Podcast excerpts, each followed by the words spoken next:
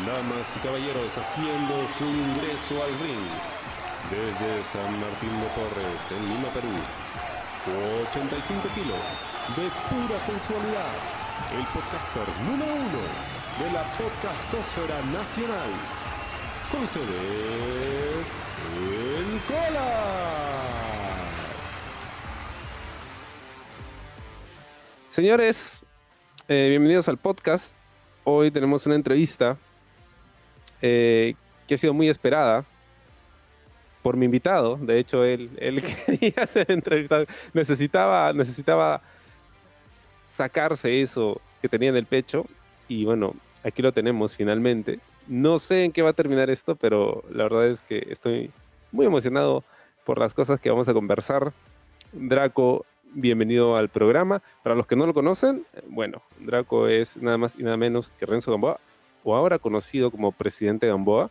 Y de hecho, antes de darte pase para que te presentes, aunque la gente que escucha esto ya de por sí te conoce, eh, bueno, derecha a la flecha, señor. Usted se fue del Perú con un ángulo en el que le habían supuestamente lesionado el cuello, una zona delicada, y va a estar fuera de acción por varios meses. Y de repente, dos semanas después, aparece usted en su Instagram de luchador, subiendo stories, luchando en España. ¿Qué pasó con el kayfabe? Y bienvenido, Draco, al programa. Muchas gracias, Kolaz. Muchas gracias por la cálida bienvenida y por, y por recibirme con una polémica, ¿no? Has arrancado de frente directo a la yugular. Me gusta, me gusta. No esperaba nada menos del Jim Cornette de la lucha libre peruana. No esperaba nada menos. Eh, pucha, entonces, ¿qué? Entramos de frente al debate. Sí, yo me fui a Perú y yo aparezco luchando en España, ¿no? Pero si te das cuenta, yo soy una persona que está muy pendiente a los detalles. Y si bien uno podría decir qué pasó con el kayfabe, porque entiendo, entiendo que los die-hard fans de la lucha libre, los fans, eh, los conocedores, ¿no? Los analistas, los críticos, ¿no? Entienden un poquito más más allá de la visión del espectador y entienden un poco más de la, de la terminología y, de, y del know-how de la lucha libre. Eh, yo entiendo que eso puede parecer que como una, una ruptura del kayfabe, ¿no? Una ruptura del kayfabe. Pero yo te voy a preguntar, Kolaz, y déjame repreguntarte a ti. ¿Tú realmente crees que el kayfabe sigue vivo en esta época? En esta época globalizada, donde hay distintos vehículos informativos, donde hay sheets y scoops, y, y las personas saben más allá de lo que pasa en el negocio, ¿no? Sí, de hecho, eh, sabía que me ibas a repreguntar eso, y mi respuesta es, aquel luchador o aquella empresa que traiga el kayfabe de vuelta, aunque sea por un instante, o sea, que incluso a los que más saben, a los marks, ¿no? A los que están enterados de todo, a los que siguen las noticias, a, a los que les encantan los spoilers y las especulaciones. Si algún luchador o una empresa logra que hasta cierto punto el kayfabe vuelva por un momento, o sea, que, que borres esa delgada línea entre la ficción y la realidad y creas, ¿no? algo, o, o te preguntes, ¿será posible? ¿De verdad? ¿Es algo que no debíamos saber? ¿De verdad hay bronca? ¿De verdad hay hit? Es la, la empresa, pues, que, que va a hacer dinero, ¿no? Y, y va a estar en boca de todos. Por eso es que C M Punk, o sea, a pesar de todo lo que ha pasado con él, o sea, sigue y sigue generando dinero, ¿no? y, y sigue generando interés. O sea, está, está muerto, sí, el kayfabe, pero... Exactamente. Ahí radica el, ahí radica el arte. O sea, en... en convencer a la gente de que todavía existe. Sí, si bien eh, es cierto, sin embargo es un reto, ¿no? Es un reto y todos intentamos. Todos intentamos mantener el kayfabe. Yo como luchador intento mantener mucho el kayfabe, sobre todo en los meet and drinks, cada vez que, que me ven faranduleando por ahí en los shows de la otra empresa. Sí, me voy a referir a esa empresa como la otra empresa. No, mentira. Una broma. Eh... Siempre trato de mantener el kayfabe, pero es difícil. Es difícil porque estamos en un mundo que está globalizado, en un mundo en donde las personas tienen acceso a un montón de información, en donde lamentablemente tú tienes que elevar tu perfil, tu imagen, tu reputación dentro del negocio a través de redes sociales. Te haces conocido siendo una figura pública. La privacidad es cada vez más un, un commodity codiciado, ¿no? Por así decirlo. Y, y bueno, yo lo que hago en este post es poner que estoy luchando en una empresa en la que correría el riesgo por mi cuenta si es que me lesiono y se empeora eh, la condición en el cuello que tengo, ¿no? Entonces, dicho esto, esa fue mi, mi salida, fue mi forma de, de ponerlo, pero yo lo que te quería decir ahí, Kolaz, es que si bien fui otro de los verdugos, de los asesinos del kayfabe, ¿no? Dentro del ecosistema de la lucha libre peruana, en mi situación realmente no había otra forma de hacerlo. Y te voy a explicar por qué. Porque si bien yo tuve la oportunidad de ir a España, tuve la oportunidad de estar en un continente, olvídate del país, estoy hablando de un continente conectado, en donde distintas personas viajan a, alrededor de ese mismo continente para enseñar, dar seminarios, este, y para luchar en distintos países. El transporte, la logística es mucho más fácil ahí. Entonces yo, para hacerme conocido en un país que me iba a brindar tantas oportunidades de conocimiento, yo siendo un novato, todavía, todavía lo soy, todavía sigo aprendiendo, ¿no? Pero yo siendo un novato, yo con las ganas de luchar, yo queriendo elevar mi perfil en la escena española y posiblemente en la escena europea, yo tenía que mostrarme en redes sociales. Porque eso, ese es el detonante para que me llamen a luchar de Valencia, para que me llamen a luchar de Madrid, por, por decirte, ¿no? Por ponerte un ejemplo.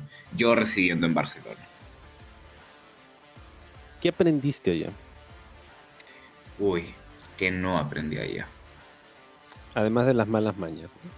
Además de las malas mañas. A nivel, a nivel lucha, aprendí bastante, Kolaz. Eh, aprendí un es, todo un estilo entero nuevo. Ahí es una ruptura realmente lo que yo tuve, porque el estilo sudamericano, que se orienta más al estilo mexicano combinado con un poco de, de el japonés, es muy distinto al estilo europeo. Los europeos tienen una forma distinta de ver la lucha libre, más técnica, más lógica, más orientado a, a la memoria muscular, más pendiente a los detalles, ¿no?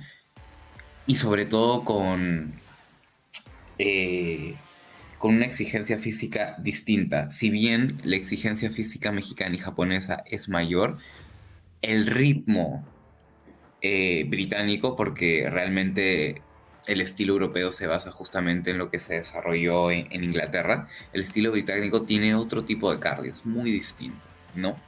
Entonces yo básicamente lo que aprendí allá a nivel lucha fue llaveo, improvisar llaveo, improvisar, improvisar en general, en, en distintas partes de la lucha, a, a hacerlo natural, hacer que la lucha tenga esta magia de verse real y al mismo tiempo ser una coreografía montada, por decirlo de alguna forma, ¿no? Y allá también lo que aprendí fue el tema de la estructura de luchas. Eh, tanto estructura de la misma lucha y la estructura narrativa de la lucha. Si bien algo que, que me enseñaron bastante allá fue que una lucha, por más insignificante que sea, aunque no tenga ninguna historia, tú tienes que estructurarla de tal forma en que cuentes una historia. Una, una historia de antología, por así decirlo, que solo pasa en esa lucha y muere cuando acaba la lucha. Entonces, más hay, la lección más valiosa a nivel lucha que, que tuve en España fue darle un propósito a las cosas. Cuando tú llegas allá y empiezas a entrenar con ellos, ¿hay algo que tú hayas aprendido aquí que tuviste que desaprender allá, que sentías que en lugar de servirte de base te estaba retrasando? No, yo no quería desaprender las cosas que había aprendido acá. Y me quisieron hacer desaprenderlas porque no iba como parte de su estilo y no iba como parte de, de su escuela. Más que todo, ellos tenían una forma de ver las cosas y digamos que en España son un poquito tercos en cómo hacen las cosas. Y, y ellos, por ejemplo, no es que todos desprecien a la lucha libre mexicana, pero tengo un par de amigos allá que desprecian un poquito el estilo de lucha libre mexicano, dicen que no tiene sentido, que es flippity floppity, hostia puta nen, o sea, eso. Y, pero yo creo que, que todos los estilos de, de lucha libre aportan en algo y deberías aprender todos los estilos. Por ejemplo, una vez me tocaba trabajar, esto en un training match, ¿eh? me tocaba trabajar con un chico que, valgan verdades, nunca me pareció bueno luchando, hasta el día de hoy no me parece bueno luchando y no siento que ponga el esfuerzo necesario para ser un buen luchador, pero en fin. Pero él, él se unía mucho a la joda de, ay sí, Gamboa, que la lucha libre mexicana no sirve, yo para qué quiero aprender eso.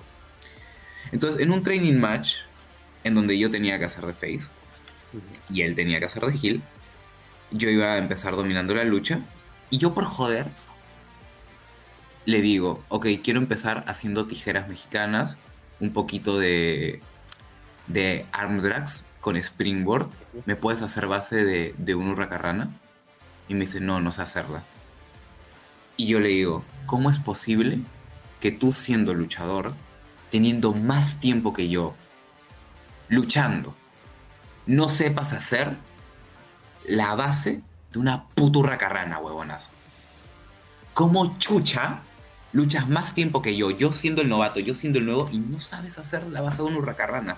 Todos los estilos son importantes, absolutamente todos, porque si no, si no eres lo suficientemente permeable como luchador, no vas a poder trabajar con todo el mundo. Y si tú quieres ser bueno en esto, tienes que tener rodaje. Y para tener rodaje, tienes que luchar con distintas personas, de distintas partes del mundo, con distintos estilos.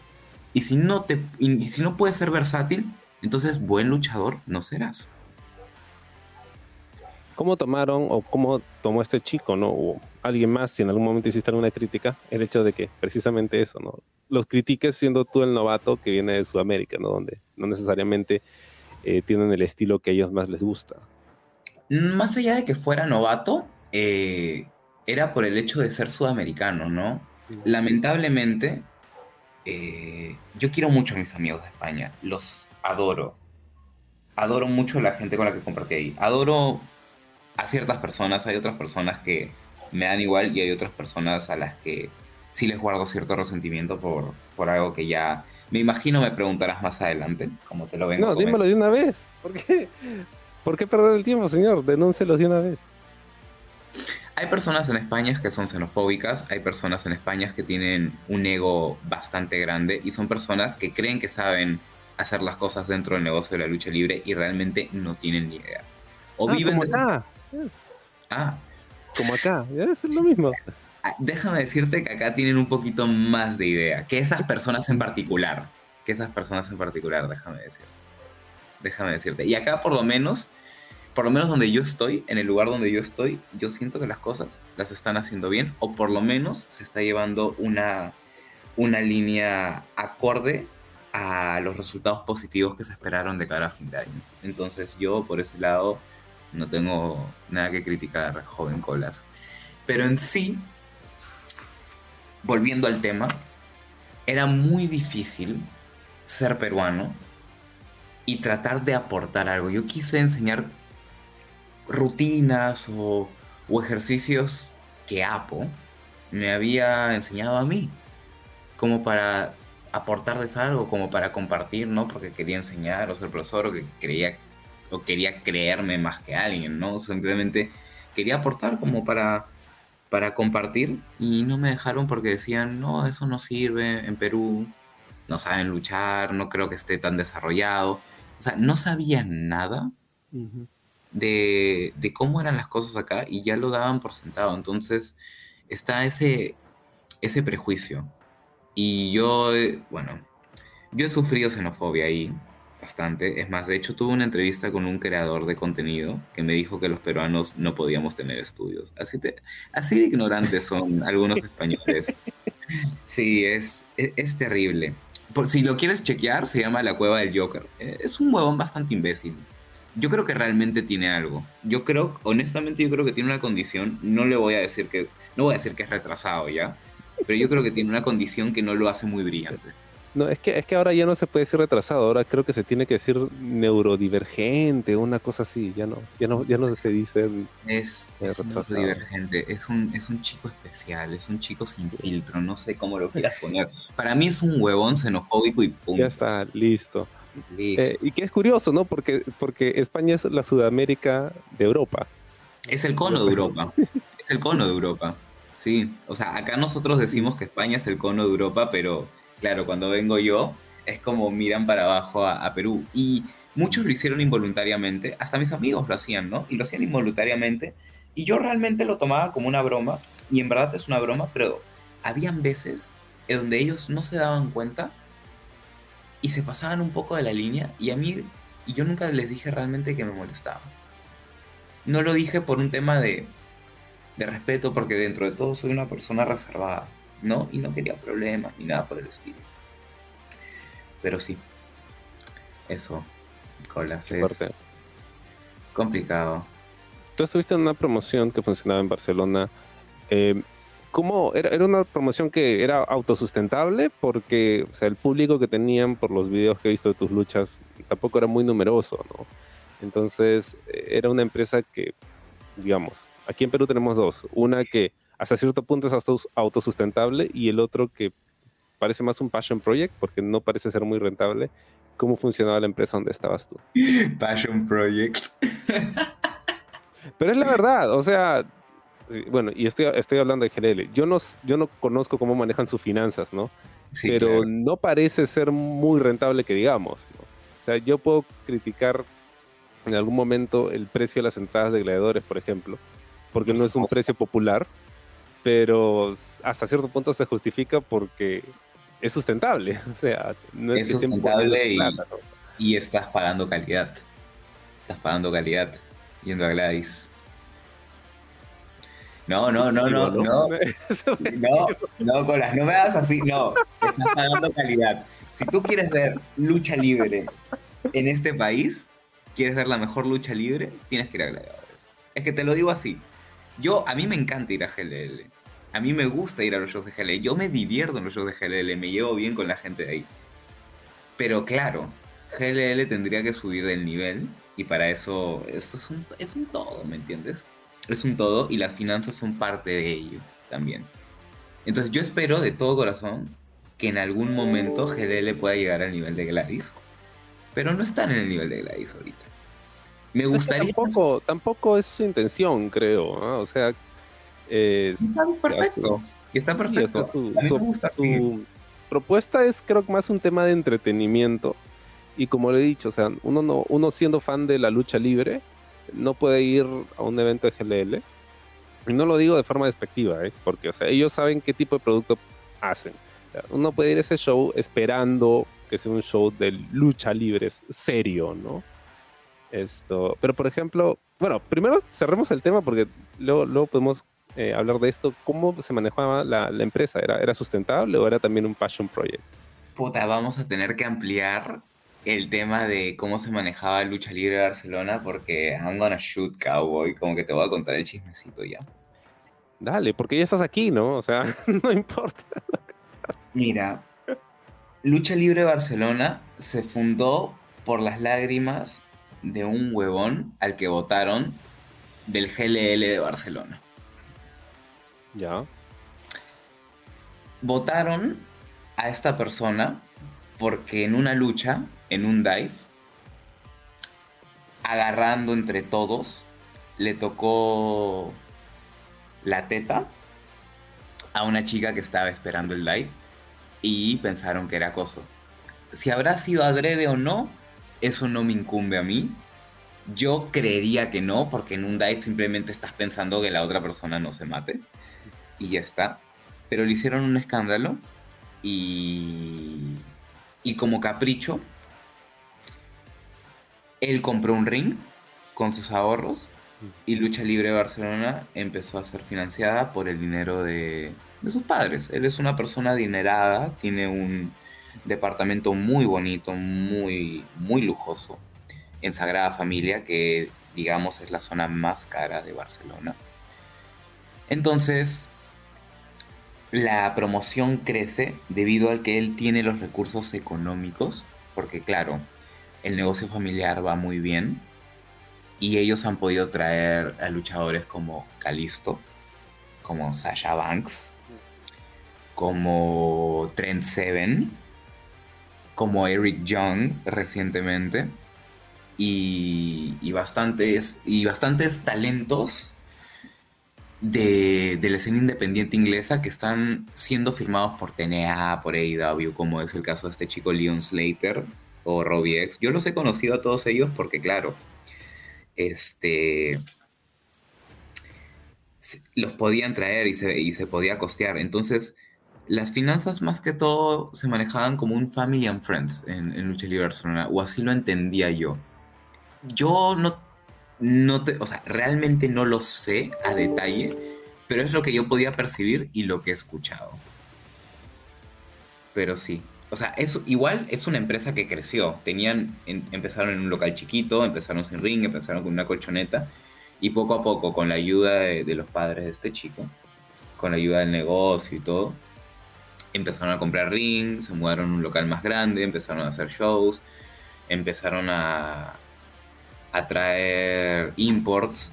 Y me da, me da pena, porque este chico, se nota que es un chico que ha sufrido bastante, que tiene una herida emocional bastante grande. Y aún así en Twitter, eh, la escena española es muy tóxica. Y le dicen, bueno, cualquiera puede traer a Trent Seven, por ejemplo, con la plata del papá, ¿no? Lo tildan mucho de niño rico. Lo tildan, lo tildan de pituco, de pijo, ahí.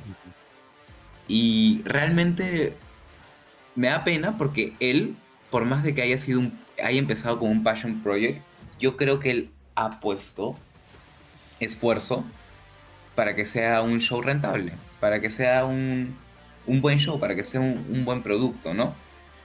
Lamentablemente, este chico, o sea, este... Mira, yo no tengo nada contra él, pero es bien difícil quererlo, ¿no? Porque siempre sale con la guachifada de, de soy el, yo soy el Big Boss. O sea, en Instagram está como Big Boss. Big Boss y su nombre luchador. Yo soy el Big Boss, yo soy el dueño, yo soy el jefe de esta empresa, este es mi ring. Así, o sea, no es un chico que tenga muchas formas. O sea, puedo entender por qué hay un resentimiento de la otra empresa en Barcelona contra él, ¿no? Lo puedo entender. Pero también sí que, que opino que es medio injusto como lo han tratado. Entiendo. Bueno, es, es algo parecido a lo que sucedió aquí, ¿no? Aquí se hizo una empresa que hizo un solo evento para que el dueño de esa empresa sea coronado campeón en su propio evento. ¿En serio? Que... ¿Eso pasó acá? Sí, claro. Yo no... ¿Qué es eso? ¿Qué empresa es esa? Ah, no me acuerdo el nombre, no me acuerdo, porque apareció una vez esto, y de esto mi brother Rodrigo de Perú Wrestling, que tiene una memoria fotográfica increíble y que siempre me hace ver todas las cosas, sí, siempre me hace ver todas las cosas que, que me invento porque no, porque, porque no tengo su capacidad memórica, pero sí, hay un evento de un pata que eh, alquiló, no recuerdo si alquiló, compró su ring, hizo su evento, él ganó el título al final del evento y nunca más. ¿En serio? O sea, a mí me encantaría poder tener la plata como para poder darme un lujo como ese. Pero, um... ¿Pero luchaba bien? ¡No! ¡Claro que no!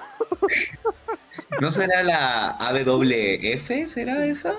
No recuerdo, no recuerdo el nombre. Es que han habido algunas empresas que han hecho como que debut y despedida, ¿no? El otro día vi un handspring, cartwheel, spear, ah, por máquina. Dios, esa. Y si es esa empresa, pues esa empresa, no, qué bien no que, era, que dejó de no, existir. No eres empresa, no eres empresa, y yo estuve en ese show. Y un, un buen amigo, el, el, el, el virrey, el virrey eh, Rafael de Salamanca, que lamentablemente ya no lucha. Ajá. Me dijo, siempre, siempre se quedó con la espina de que yo había dicho de que eh, de que eh, ese evento había sido el evento más divertido que había ido, porque en serio fue, fue o sea, yo, yo critico mucho los eventos de G L L, ¿no? Pero este evento, creo que era Alpha, Alpha Wrestling, una cosa así. Yeah. O sea, es, es, es next level. O sea, creo que nunca has visto algo tan mal hecho. O sea, pero es tan ridículo. Es, es, adiós, es que era hermoso porque se hizo en, en una cancha de, una, de un local que está en Breña, y uh-huh. junto a esta canchita había como que una especie de salón, y en ese salón había una especie de pollada, entonces tú tenías la cumbia de la pollada a un lado y al otro lado tenías la lucha. Dios, qué terrible. Y, brother, o sea, y esa lanza de Máquina para mí es uno de los highlights de la lucha libre peruana, porque en serio, es la co o sea, tú no puedes, no puedes, no puedes buquear una cosa así. O sea, es, es, ese mamotreto no lo puedes buquear. O sea, es, es, y, y, y llegó a aparecer en Botchamania, ¿no? Esto Matthew lo, lo retuiteó y toda la cosa, ¿no? Y ese es como que su orgullo. O sea, tus quince minutos de fama por algo terrible, pero, brother, trascendiste, ¿no? Yo no entiendo a la gente que trasciende por cosas negativas. ¿Cómo? ¿Por qué lo harían así? Es que ese es un... Ese es un problema, y de hecho siempre, eh, tengo esta opinión ahora, y me, y me di cuenta en España de esto. Esa fue una de las cosas valiosas que aprendí. Eh, en este sector, en este negocio, en, en este mundo de la lucha libre, tu peor enemigo es tu ego, es el egocentrismo. Es terrible, porque el egocentrismo hace que bastante gente acá en Perú, y en verdad en todo el mundo, pero hablando del caso específico en Perú, el egocentrismo hizo que estos dos huevones, Renzo Romero y Máquina, se suban a un ring, claramente no estando preparados, a dar lástima, a dar pena. Porque yo me vi la lucha completa, me hice daño, me hice el daño de verme la lucha completa. Me hice el daño de invertir tiempo en analizar la estructura, inexistente por si acaso. Sí. Me hice, me tomé el tiempo de ver semejante, semejante... obra de arte, por así decirlo. Es que, brother, es la obra de arte del caos.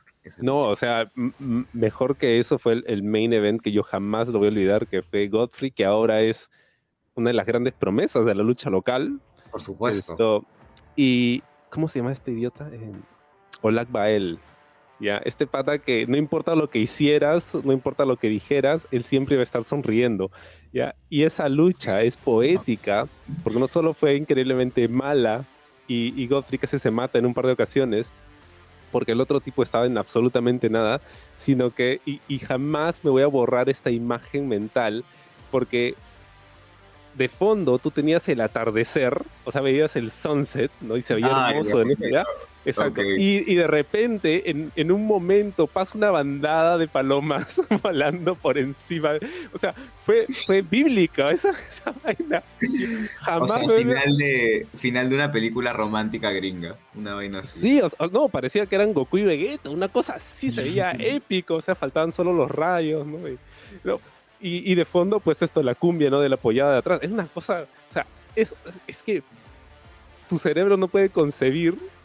Como todos estos elementos que no tienen nada que ver, totalmente disjointed, se mezclan, ¿no? Se juntan en una lucha. Es, es, es mágico, ¿no? Y, y, este es, y este es el... Es, es que mira, hay, hay algo que, que yo, o sea, noto mucho, y que es, es esta idea de que...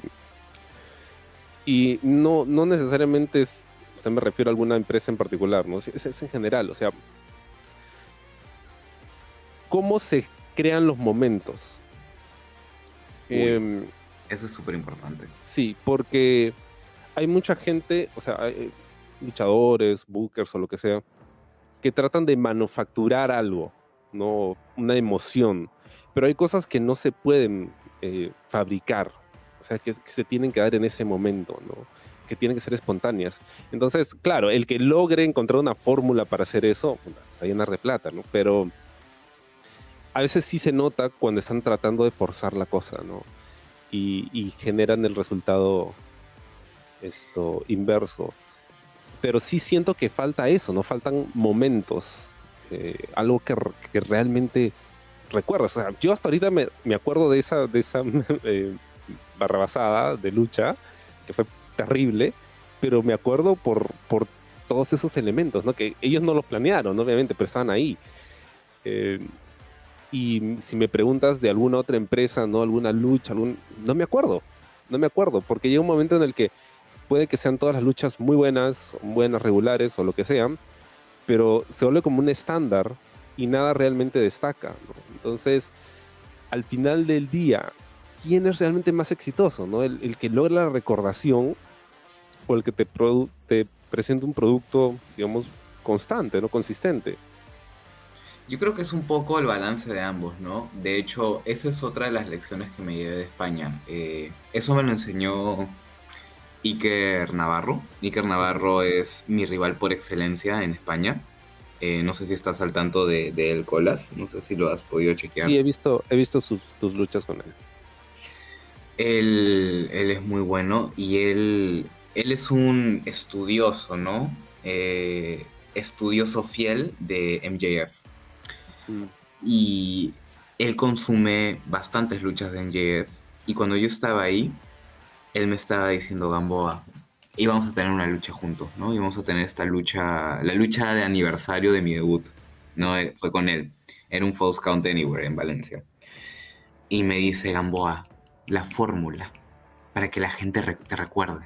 Momentos, momentos, momentos, momentos, momentos. Y yo le digo, Iker, ¿qué tienes? Y dice, momentos, momentos, momentos, momentos. Como una grabadora, se repetía cada rato. Gamboa, tienes que pensar en los momentos, momentos, momentos. Entonces yo le decía, pucha, Iker, podemos hacer esto, podemos hacer este spot, pero, pero, pero se va a acordar la gente, piensa en los momentos, momentos, momentos, que salgan ahí. Y Iker estuvo loco así todo, todo el camino a Valencia, diciéndome eso. Y en la lucha, como que me salieron, me salió decirle cosas a Iker, cosas que, que generaron emociones, sentimientos, que, que generaron reacciones. Y hay un momento que se volvió un trademark de mi rivalidad con él. Que, que fue que Iker me escupió de lleno en la cara. O sea, Iker llegó a sentir tanto en esa lucha y se metió tanto en su papel de villano que me escupió, pero me tiró el pollazo más grande que me han tirado en la cara.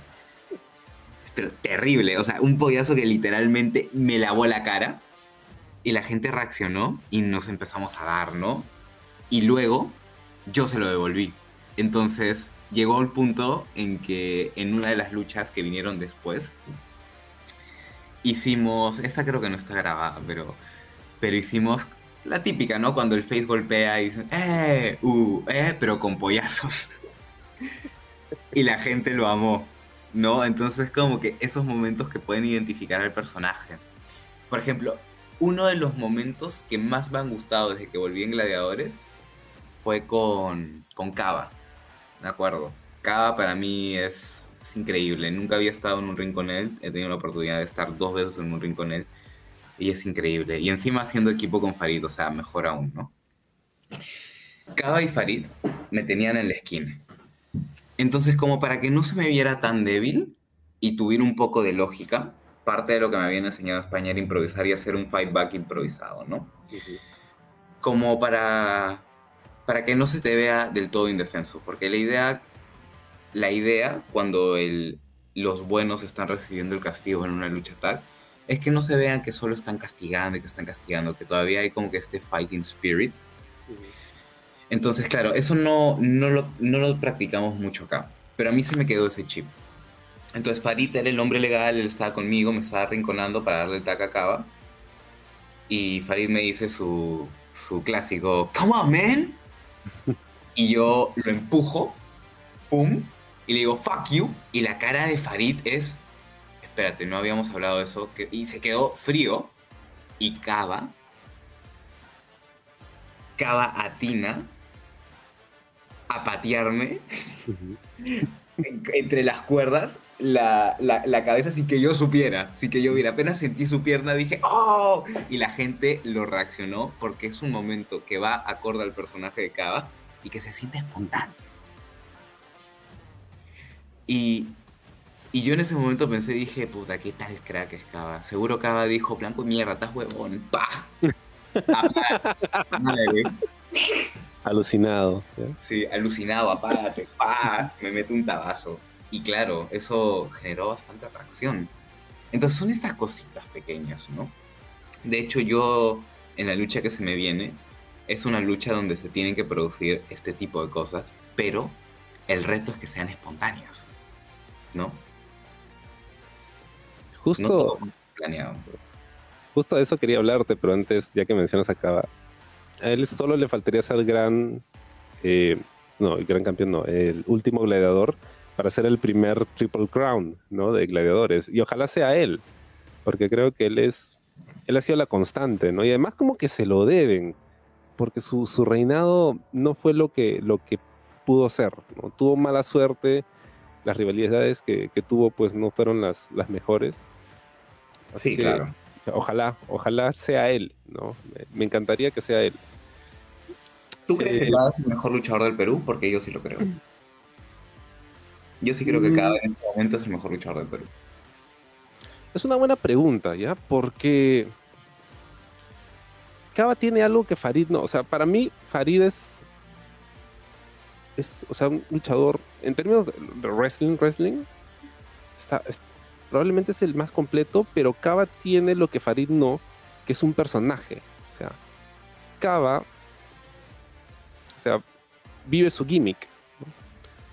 Y yo no estoy en desacuerdo. Yo creo que Kaba es más completo que Farid. Farid siendo muy completo, ¿ah? ¿eh? Pero yo creo que Kaba es más completo que Farid. Mm, no, yo siento que, o sea, lo, lo, lo que diferencia a Kaba es que Kaba es, o sea, tiene el personaje y puede hacer una promo convincente, ¿no? Y Farid todavía no. O sea, él mm, no ha encontrado su voz, ¿no? Probablemente en algún momento llegue a eso, ¿no? Pero sí siento que Kaba es, o sea, merece más. Claro, totalmente. Y merece, yo creo que mucho más. Yo creo que Farid ahorita de hecho está encontrando su voz, este, al no tener una voz. Yo creo que, por ejemplo, en el último promo que sacaron del torneo, el hecho de que Farid no hable me gusta, me, me hace entenderlo más, me hace conectar más con su personaje, me hace entender más quién es, ¿no?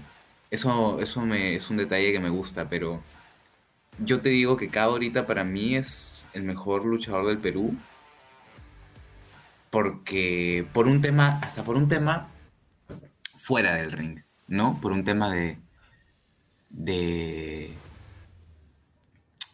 no, no sé si decirlo, ética, ética del deportista, digámoslo así. Kaba es un estudiante del juego, o sea, Kaba nunca deja de estudiar el juego, o sea, Kaba es una persona que simplemente sigue mejorando, sigue mejorando, sigue mejorando, le sigue dando y se sigue esforzando con la misma, eh, con el mismo nivel, con las mismas ganas, y cuando pude compartir el ring con él, uh-huh, se siente, o sea, se siente la seguridad de estar en el ring con una persona que te guía, que es un perro viejo.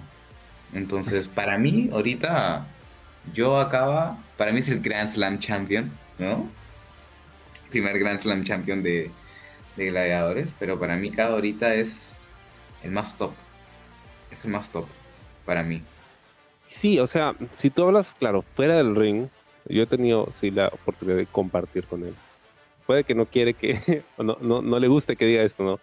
Pero es la persona más chévere, una de las personas más chéveres con las que he compartido esto fuera del ring. Porque eso en realidad, una, yo, yo siento que él, eh, él no se la cree, ¿no?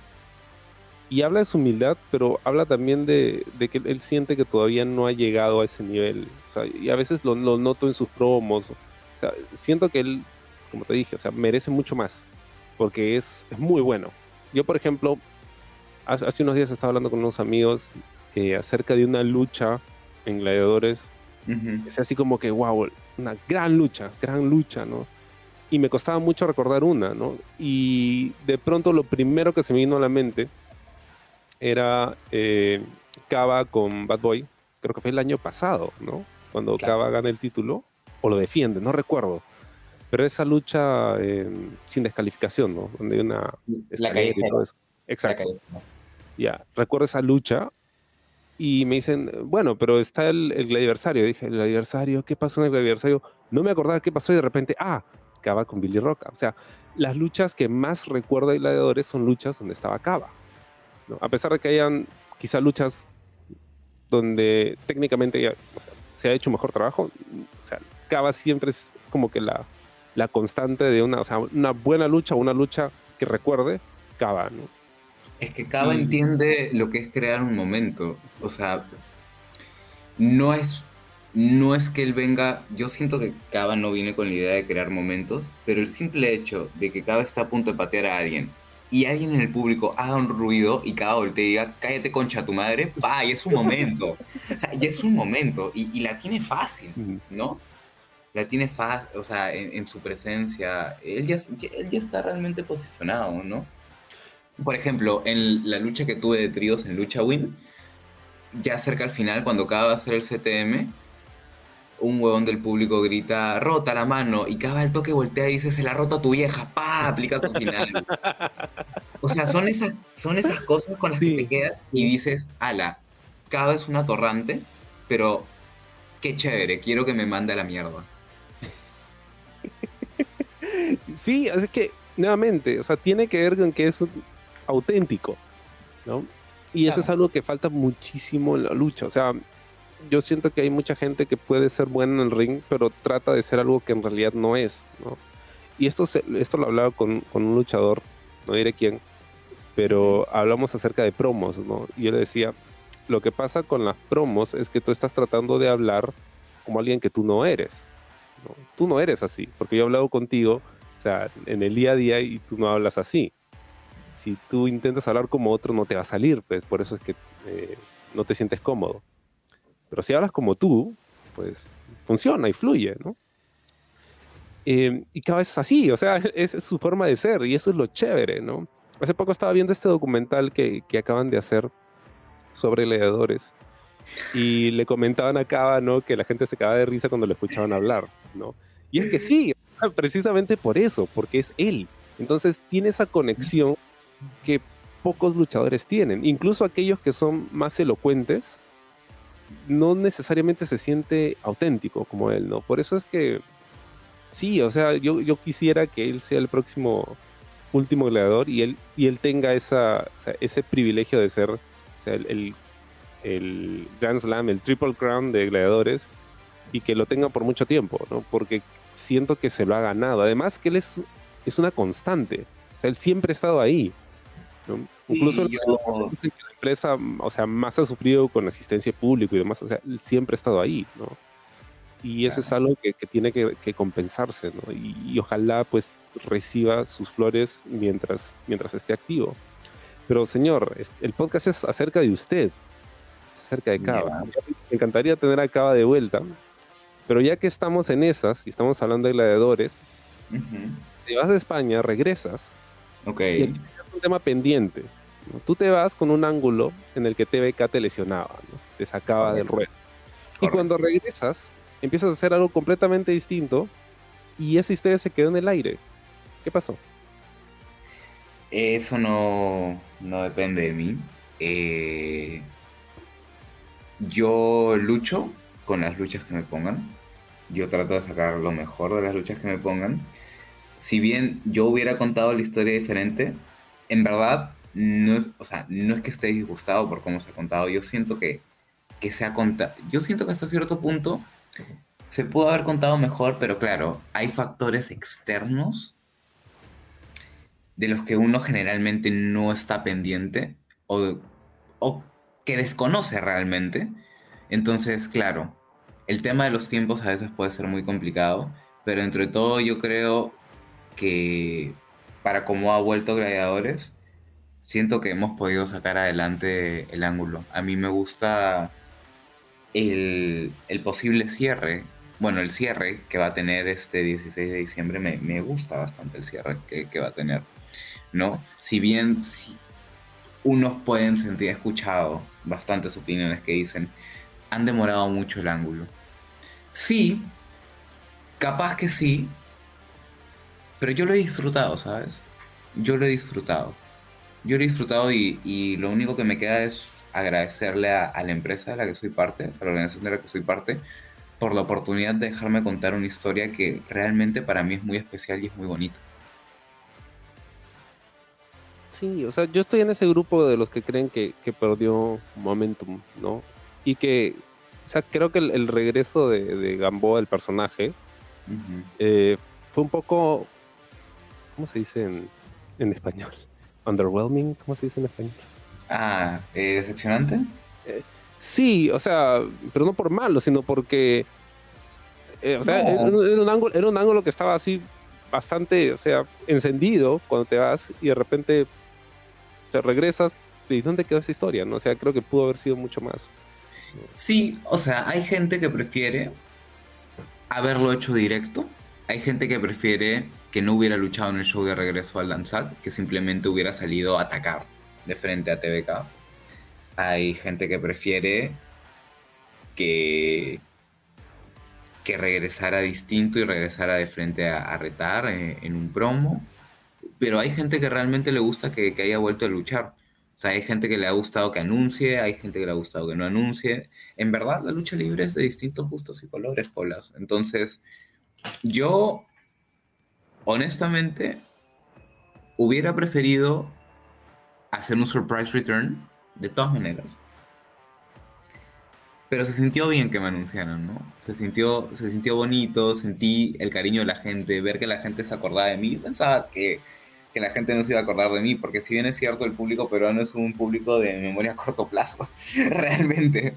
Entonces, que se acordaran de mí significó bastante y, y creo que pude sacar lo mejor de, del regreso de, de Gamboa, porque regreso diferente, ya no soy el artista marcial fumón, que, que es inocente y es muy optimista y está feliz todo el tiempo y no está muy al tanto de lo que pasa alrededor.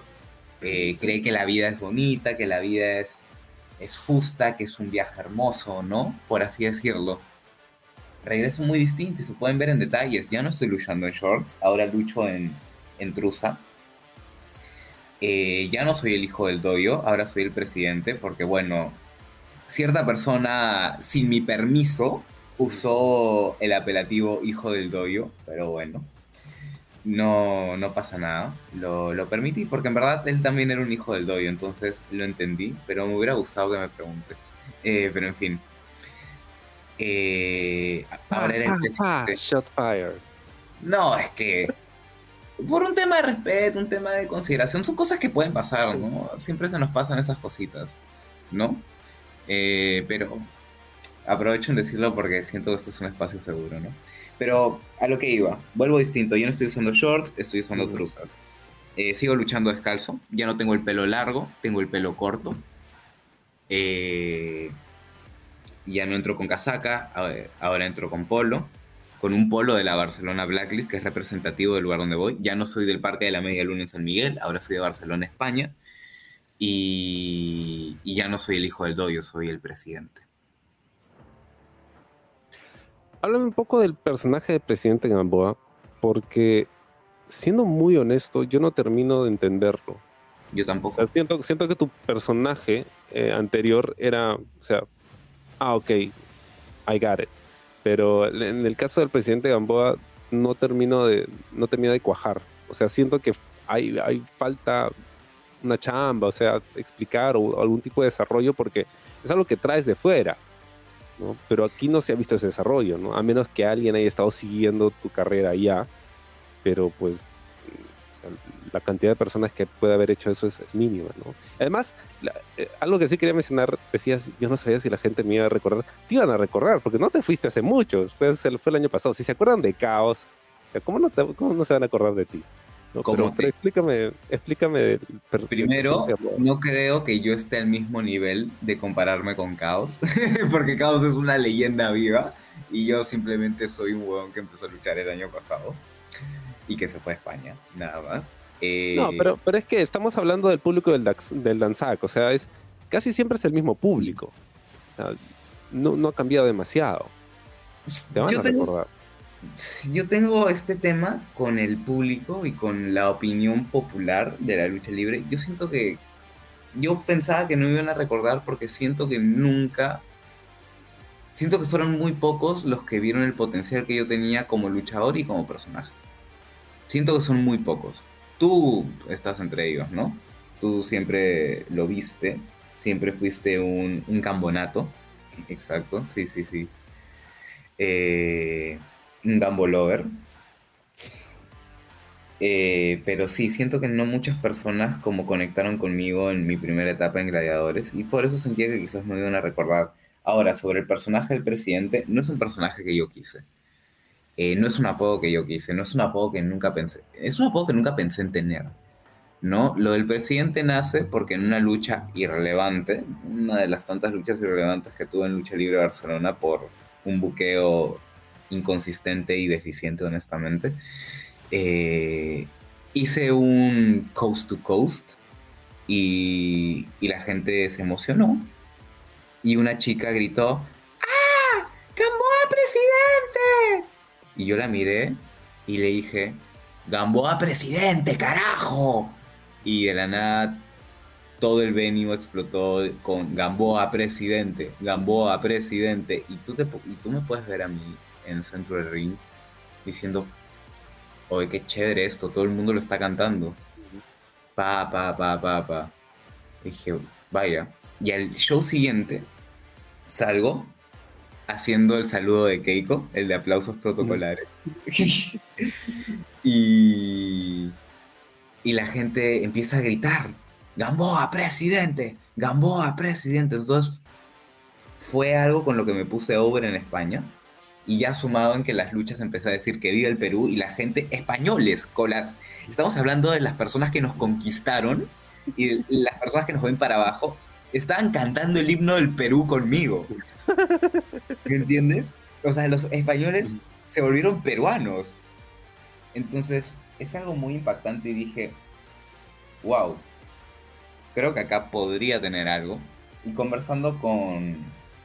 con la Blacklist, con Joey Sky, bueno, ahora Joey Torres, y con Cito, dijeron, deberías traer el personaje del presidente a Perú. Y yo, no creo, porque la coyuntura política en Perú no es como acá en España, güey. Y me dice, ¿y cómo es? Y yo, nosotros tenemos un presidente por año, no creo que lo entiendan.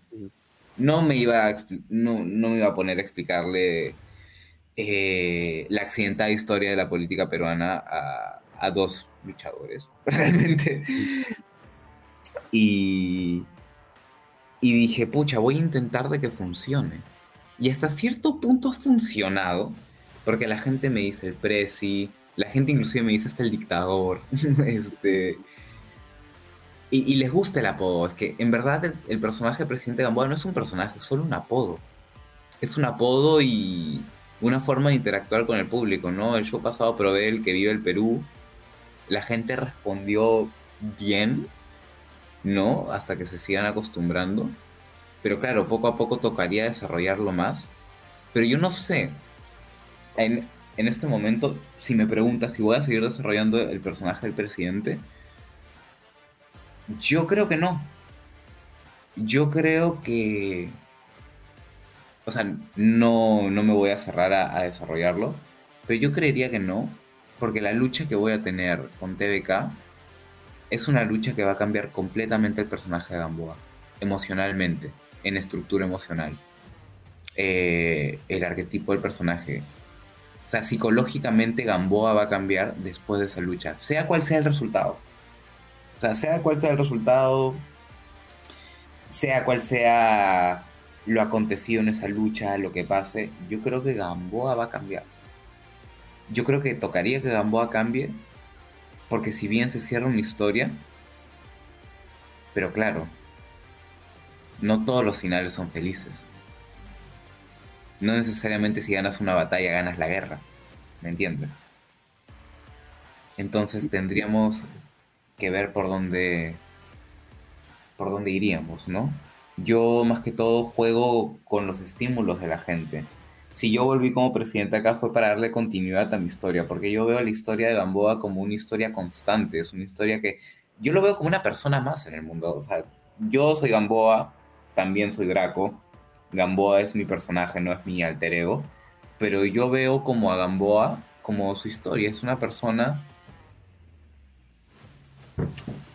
que era inocente, que quiso ser luchador, que idolatró a una persona que no debió idolatrar y pagó las consecuencias por eso, se dio cuenta que el mundo era un lugar cruel, perdió su inocencia, empezó a luchar en España con el trago amargo de algún día ser lo suficientemente bueno para regresar a Perú y enfrentar el miedo de afrontar a la persona que lo lastimó y le generó un trauma emocional.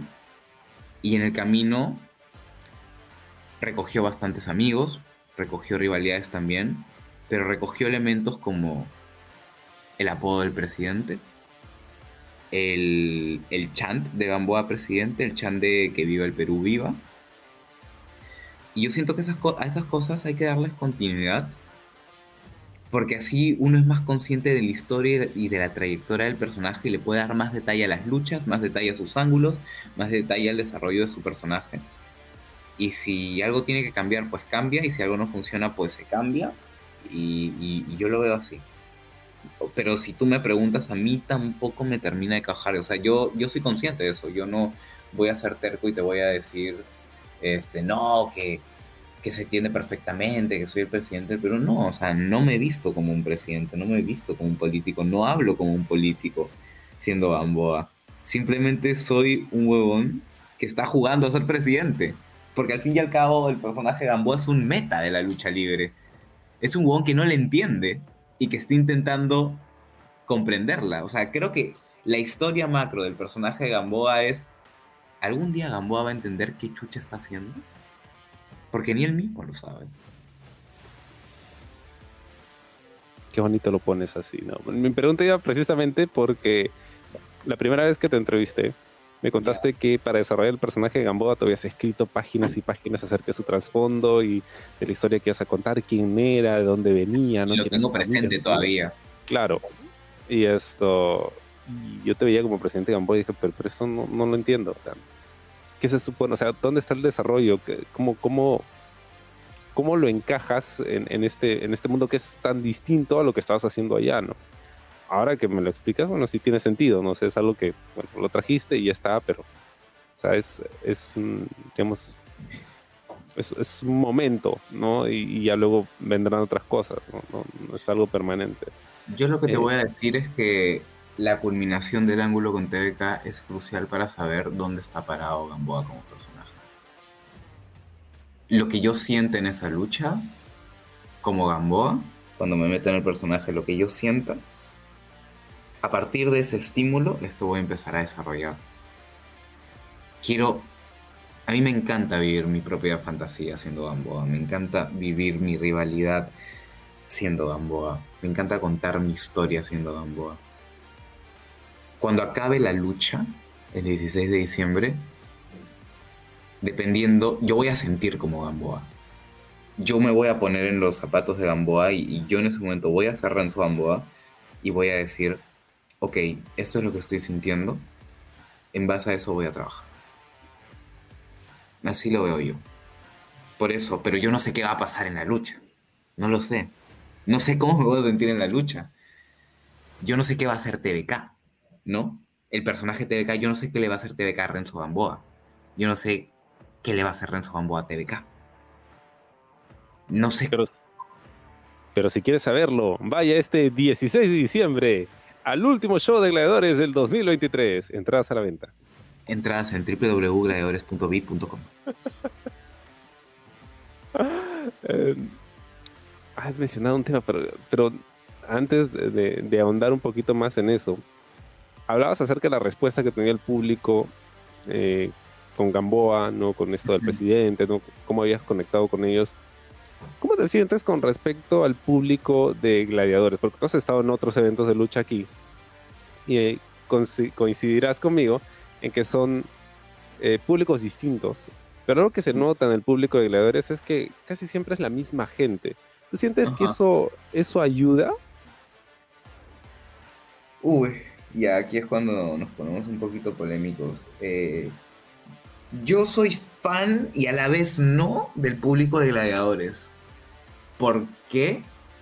Porque siempre traen esta energía y es chévere traer la energía. ¿Me entiendes?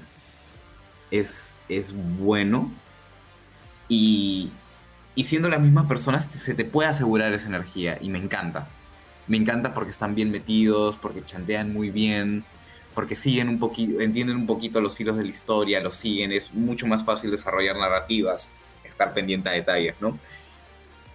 Pero en lo personal conmigo, A mí me gustaría, y a ver, no sé si alguien del público de Gladiadores va a escuchar este podcast y se lo está escuchando, le pido encarecidamente que tomen al personaje de Gamboa un poquito más en serio, porque realmente Gamboa no es, no está sonriendo ahorita.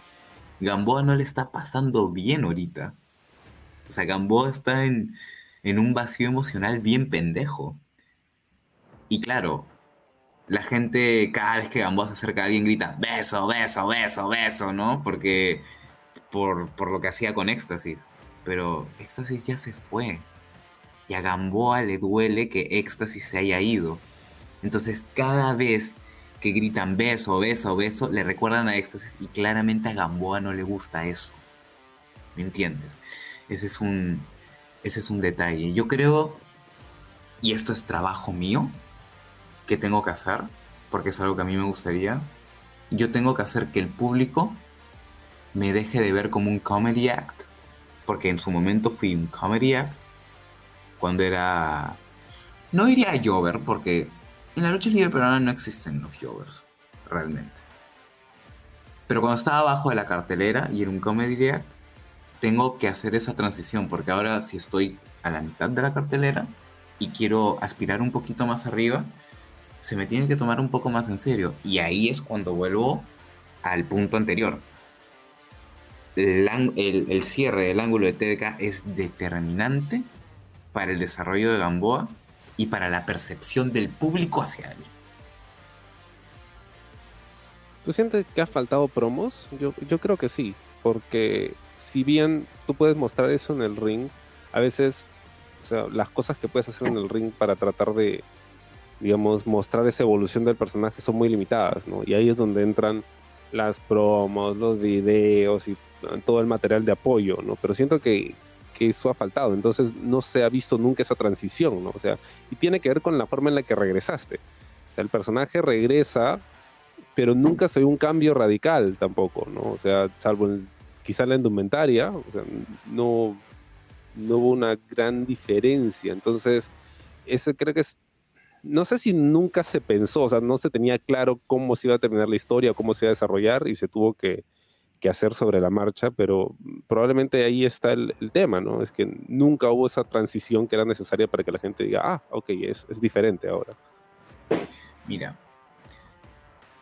sí que es verdad que no he tenido espacio de promos, que no he tenido tanto el espacio como para contar esta transición de, de quién es Gamboa o cómo está Gamboa ni nada, pero ahora se me va a presentar la oportunidad de hacerlo con el video package de, que culmina el ángulo con T V K, básicamente.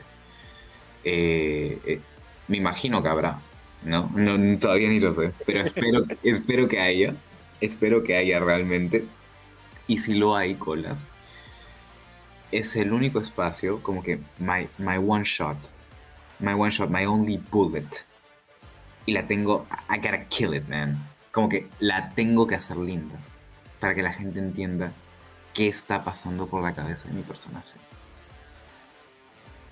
O sea, si bien no hay tantos espacios para hacer promos por la misma estructura del show, porque claro, nosotros tenemos que satisfacer las necesidades del público. Y la necesidad del público de Gladiadores es ver violencia, contacto duro y puro, ¿no? El desarrollo de las historias quizás no es lo más importante de Gladiadores, quizás no es el punto más fuerte de Gladiadores, porque claro, la capacidad atlética y la calidad de las luchas lo es, ¿no? Pero sin embargo, siento que Gladiadores ha hecho un esfuerzo en contar muy bien las historias que ahorita se están desarrollando, o por lo menos lo he intentado y, y lo ha sacado adelante. Entonces, apenas se me dé la oportunidad de contar mi historia, mi meta va a ser que todo el mundo, uno, empatice con Gamboa, dos, entienda cómo está Gamboa en este momento, y tres, entienda por qué Gamboa está como está. Esa es la meta, querido Kolaz. Ahora que mencionas esto de las necesidades del público y lo que presenta Gladiadores, volviendo al documental eh, que se hizo de Gladiadores hace poco, escuchaba a Mingo decir algo que jamás me había cruzado por la mente. pero cuando lo dijo, de pronto todo tenía sentido para mí. Él decía que la lucha peruana, estoy parafraseando, eh, necesitaba de algo de hueveo, porque ese hueveo era lo que lo hacía peruano, ¿no? Y yo en, en su momento he sido bastante crítico de cómo a veces en Gladiadores no se tomaban algunas luchas o algunas rivalidades lo suficientemente en serio, ¿no? Y que, lo, lo explica Mingo, a veces ellos también como que se dan cuenta de que están metiendo demasiado hueveo y tienen que contenerse un poco, ¿no? ¿Tú sientes que ese es el, el estilo de la lucha peruana en realidad? O sea, de que la lucha necesita de ese hueveo para sentirse peruana. Sí. Yo creo que sí, yo creo que Mingo tiene razón. Y te lo voy a decir por qué. En mi experiencia personal, en este segundo run que he tenido en Gladiadores, el público que, que más he sentido caliente hacia mí ha sido cuando me disfracé de Orange Cassidy y estaba hueveando como Orange Cassidy en el ring, ¿me entiendes? Porque si bien, claro, a mí me gustaría tomármelo más en serio y no hacer este componente de hueveo, pero el hueveo acá vende, porque es un valor agregado, es un valor diferencial y es una oportunidad. En verdad, si tú haces tu foda, tus fortalezas, oportunidades, debilidades, amenazas... Como odio esa mierda. La odio. El, el hueveo puede ser tanto una amenaza como una oportunidad. Y yo creo que lo inteligente es aprovecharlo como oportunidad. Entonces sí entiendo por dónde va Mingo. Y, y Mingo es una persona bastante elocuente para hacer las cosas. Mingo ha levantado Gladiadores bastante bien. Y se nota. Se nota ese cambio, esta profesionalidad que ha traído Mingo. O sea, es... Mingo una vez me dijo que la idea es aportar. Puedes aportar de distintas formas, pero siempre tienes que agradecer por el aporte y apreciar el aporte. Y Mingo sabe que donde más se le aporta es organizando. Y yo creo que lo está haciendo bastante bien. Porque entiende estas cosas, ¿no? Si bien uno podría decir, ah, su me llega el pincho que el público sea tan cojudo y pare hueveando, pare chanteando huevadas, que no sé qué cosas. No, aprovechas eso para vender el producto y para... para hacer un show más armonioso, más bonito, para que el público se encienda, y eso motiva a los luchadores. Entonces, realmente estás usando eso, el hueveo, para mejorar la calidad, ¿no? Sí, sí es verdad que a veces te puede jugar una mala pasada, pero yo creo que, que verlo y tomarlo como una oportunidad me parece, me parece lo correcto, ¿no? ¿Sientes que se, se ha pasado o se está pasando mucho de, de la, la cantidad de hueveo que se está presentando? O sea, es que bueno, nuevamente, igual que cuando reseño un evento, o sea, son mis opiniones. Entonces, dame un ejemplo, dame, muy... dame un ejemplo, para avivar la conversación, dame un ejemplo. ¿Qué tomas tú como hueveo en Gladiadores? A ver, yo siento, bueno, además de las luchas cómicas, las luchas cómicas creo que, eh, o sea, está bien, ¿no? Porque es una, es, o sea, mientras más variedad hay en un show, mejor, porque hay, o sea, puedes, digamos, cubrir más necesidades en términos de entretenimiento del público que tienes ahí, ¿no? Pero siempre he sentido claro. que o sea, se pierden algunas oportunidades dándole más seriedad a algunas rivalidades, ¿no? Algunas luchas. Y, y el hueveo a veces o sea, hace que pierda peso algo, ¿no? Algo que podría tener mayor peso. Claro, o sea, es muy fácil ser general después de la guerra, ¿no? Pero... y depende mucho de los objetivos que tenga la empresa. Ahora que he escuchado esto de Mingo, como que, ah, ok, ahora lo entiendo, ¿no? Eso es lo que quieren en realidad. Y está bien, es su propuesta, es su producto. Pero yo Pero siento que, que en nunca... O sea, show, dime. No, sí, en el último show, yo sentí que todo fue serio, ¿no? Yo sentí que todo fue serio y que el componente del hueveo lo trae el público. Porque hasta Da Vinci, que es el personaje por excelencia de comedia en la lucha libre, estaba serio porque quería ganar su torneo, quería consagrarse como el primer campeón en parejas, porque ya diecisiete años en este negocio y hay que respetar las canas de, de Pierito. Pero no, o sea, todas las luchas de torneo serias. Mi lucha contra Falcon Kid fue seria porque yo fui directo a, a matarlo. Por más que en, en kayfabe le, nos tengamos cariño, bueno, en la vida real también, ¿no? Este... Okay, solo, solo en kayfabe me cae bien, nada más. No, Falcon sí me cae súper bien. Es, es, es un caerris eso. Este... El Parce tuvo una lucha seria, porque el Parce últimamente anda serio, ¿no? A Gamboa no le gusta eso. Pero sus camisas no, no son nada serias. Ah, que...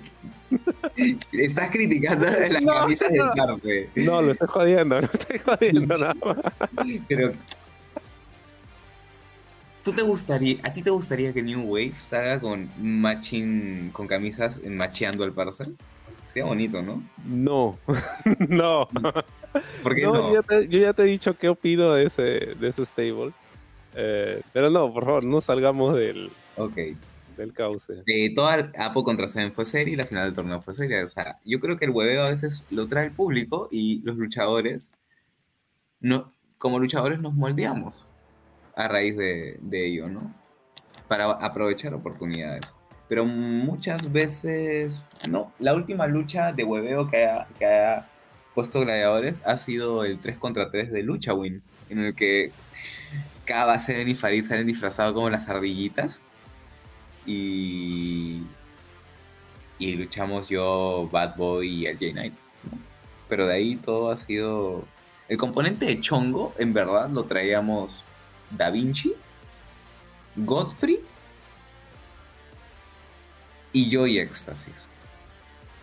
Joy Éxtasis por ser personajes alegres, que se querían mucho, ¿no? Por eso todavía me tengo que quitar esta nube negra que es el beso cada vez que estoy cerca de una persona, ¿no? Que te piden que los beses. Escúchame, yo me acerco a alguien y de nada, ¡beso, beso!